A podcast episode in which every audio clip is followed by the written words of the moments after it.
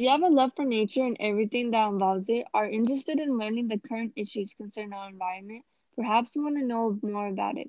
Well, you came to the right place. Welcome to the Environmental Elves podcast for people who are interested in nature.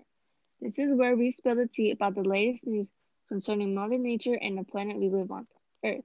This is Luna Trent coming to you from Hemet, California on March 18, 2021. Today I am joined by Aaron Holloway and we are talking about whether or not the U.S. should intervene to protect human rights. I honestly think they should. I'm a human and I'm right a lot of the times, but I'm not protected. Kind of annoying, to be honest.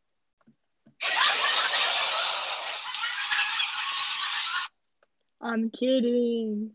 but those are not the type of rights I'm talking about.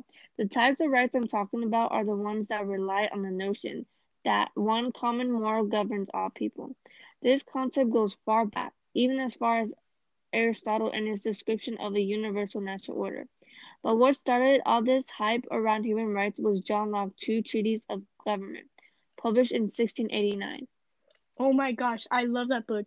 He wrote about how all humans should have, a, have certain natural rights and that humans are naturally free, but their freedom should not come at the expense of others. Like, for example, you aren't free to murder someone because by murdering them, you just infringed on their right to live. Yeah, and now that you mention it, I just remembered he's a guy who, along with some others, whose works would inspire the American and French Revolution in the 18th century. In the American Declaration of Independence, it says all men are created equal and are endowed by the Creator with certain unalienable rights, including life, liberty, and pursuit of happiness. And then in the French Declaration of Rights of Man and of the Citizens, it says the aim of every political association is the preservation of the natural and inalienable rights of man, and these rights include liberty, property, security, and resistance to oppression. Oh wow, that sounds really familiar. You can tell they were inspired by Locke. They better do a works cited page or Turnitin.com is going to mark them down as plagiarized. Anyways, I think it is really interesting how these nations believed in the concept of natural rights and put it in their declarations of independence, but yet they didn't really take action. Like, I mean, only male citizens in France and white male citizens in America were granted these rights. Yeah, they were all bark and no bite. While it would have been nice for everyone to have gotten their rights away, at least this idea being integrated into the foundation of their government and culture from the empire to provide a starting part for those who didn't receive their rights. It is like if you had to write an essay but you only wrote the outline. The outline isn't really efficient. It isn't making a proper argument. It is just a bunch of brief bullet points. It is incomplete. What do you mean incomplete? That sounds like every essay I've written. But it's better than nothing. It can lead to a full fledged essay and acts as a starting point. The blatant hypocrisy of these nations would inspire people to call it out, fight for their rights, and have a good legal document for making the argument that they were entitled to these rights. Okay, as cool as all this is, I feel like I'm talking to my history teacher or something. Let's talk a bit more about modern times. My bad, man. Sorry to say, but I think there's a little bit more historical context to talk about. But just for you, I'll skip a hundred of years. All you really need to know is that in 1948, the UN, after witnessing the crimes against humanity Nazi Germany had committed against their own people, they felt the need to establish international law that would protect the rights of people around the world. Oh, yeah, I know what you're talking about the Universal Declaration of Human Rights. They said that all human beings are born free and equal in dignity and rights. They are endowed with reason and conscience and should act towards one another in the spirit of brotherhood. They supported ideas of equality and non discrimination and provided all sorts of rights, such as the right to liberty, security, nationality, freedom of thought, the right to marry, freedom from arbitrary arrest, the right to a fair trial, and I could honestly go on forever as there's so much stated. Yeah, that's a lot. I can't even imagine the sheer amount of universal rights there are, especially considering that there has been several conventions since the initial Universal Declaration of Human Rights that promised even more universal natural rights, such as the International Covenant of Economic, Social, and Cultural Rights, Convention of the Rights of the Child, the International Covenant on Civil Political Rights, Convention on the Elimination of All Forms of Discrimination Against Women. I could go on forever too, honestly. I mean, they're promising all of these things.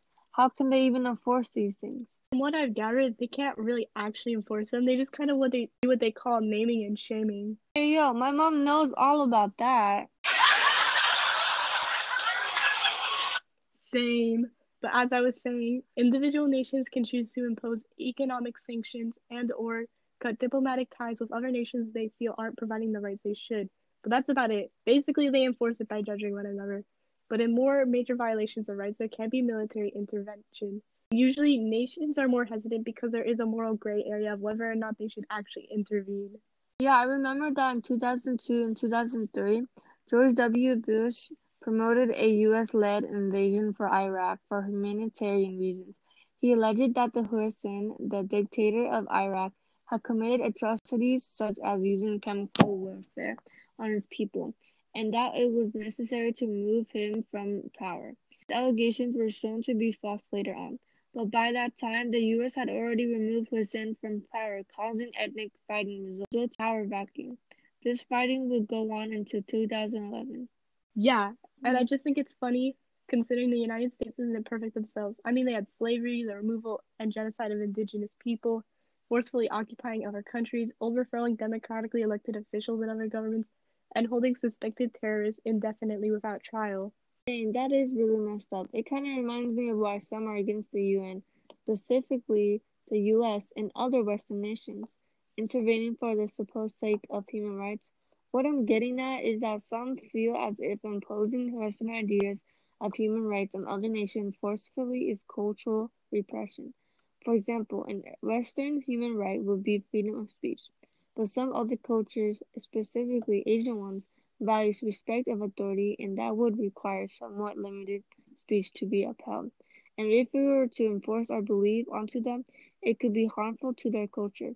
Singapore Foreign Minister Lee Kuan Yew warns that universal recognition of the idea of human rights can be harmful if universalism is used to deny or mask the reality of diversity. So, what do you think? Should the U.S. intervene to protect human rights? I mean, it is a difficult question, and there's a lot of gray areas. And honestly, there should be more color. I'm kidding. What I actually think is that the human rights movement being led by Western nations is a huge issue and it should become a more diversely led movement. And I agree that strictly enforcing our beliefs onto others could be harmful and limit diversity. But going back to your example, just because people have the right to freedom of speech doesn't mean that people can't respect authority people should still be allowed to express a dislike of authority even if their society values the opposite. I'm not quite sure where I stand on the issue because there are so many nuances. Like Iraq is a good example of how military intervention could be harmful, but then I think of things like the Holocaust where that was needed. What do you think? I see what you mean, Aaron, but I believe more into government intervention because they keep us protected. Like how they have certain laws protect people from stealing from others, as well as protecting us from possible fraud but that's what I believe. I'd rather have legal protection than none at all. You know what, Luna? I get what you mean. Unfortunately, I got a blast. Thanks for having me, G. Of course, it was nice to have you on the show. Stay tuned for next time where we discuss more about issues about Mother Nature and our beloved Earth. Until next time we see you, we'll be on the greener side of life. Remember to keep it green. Ciao.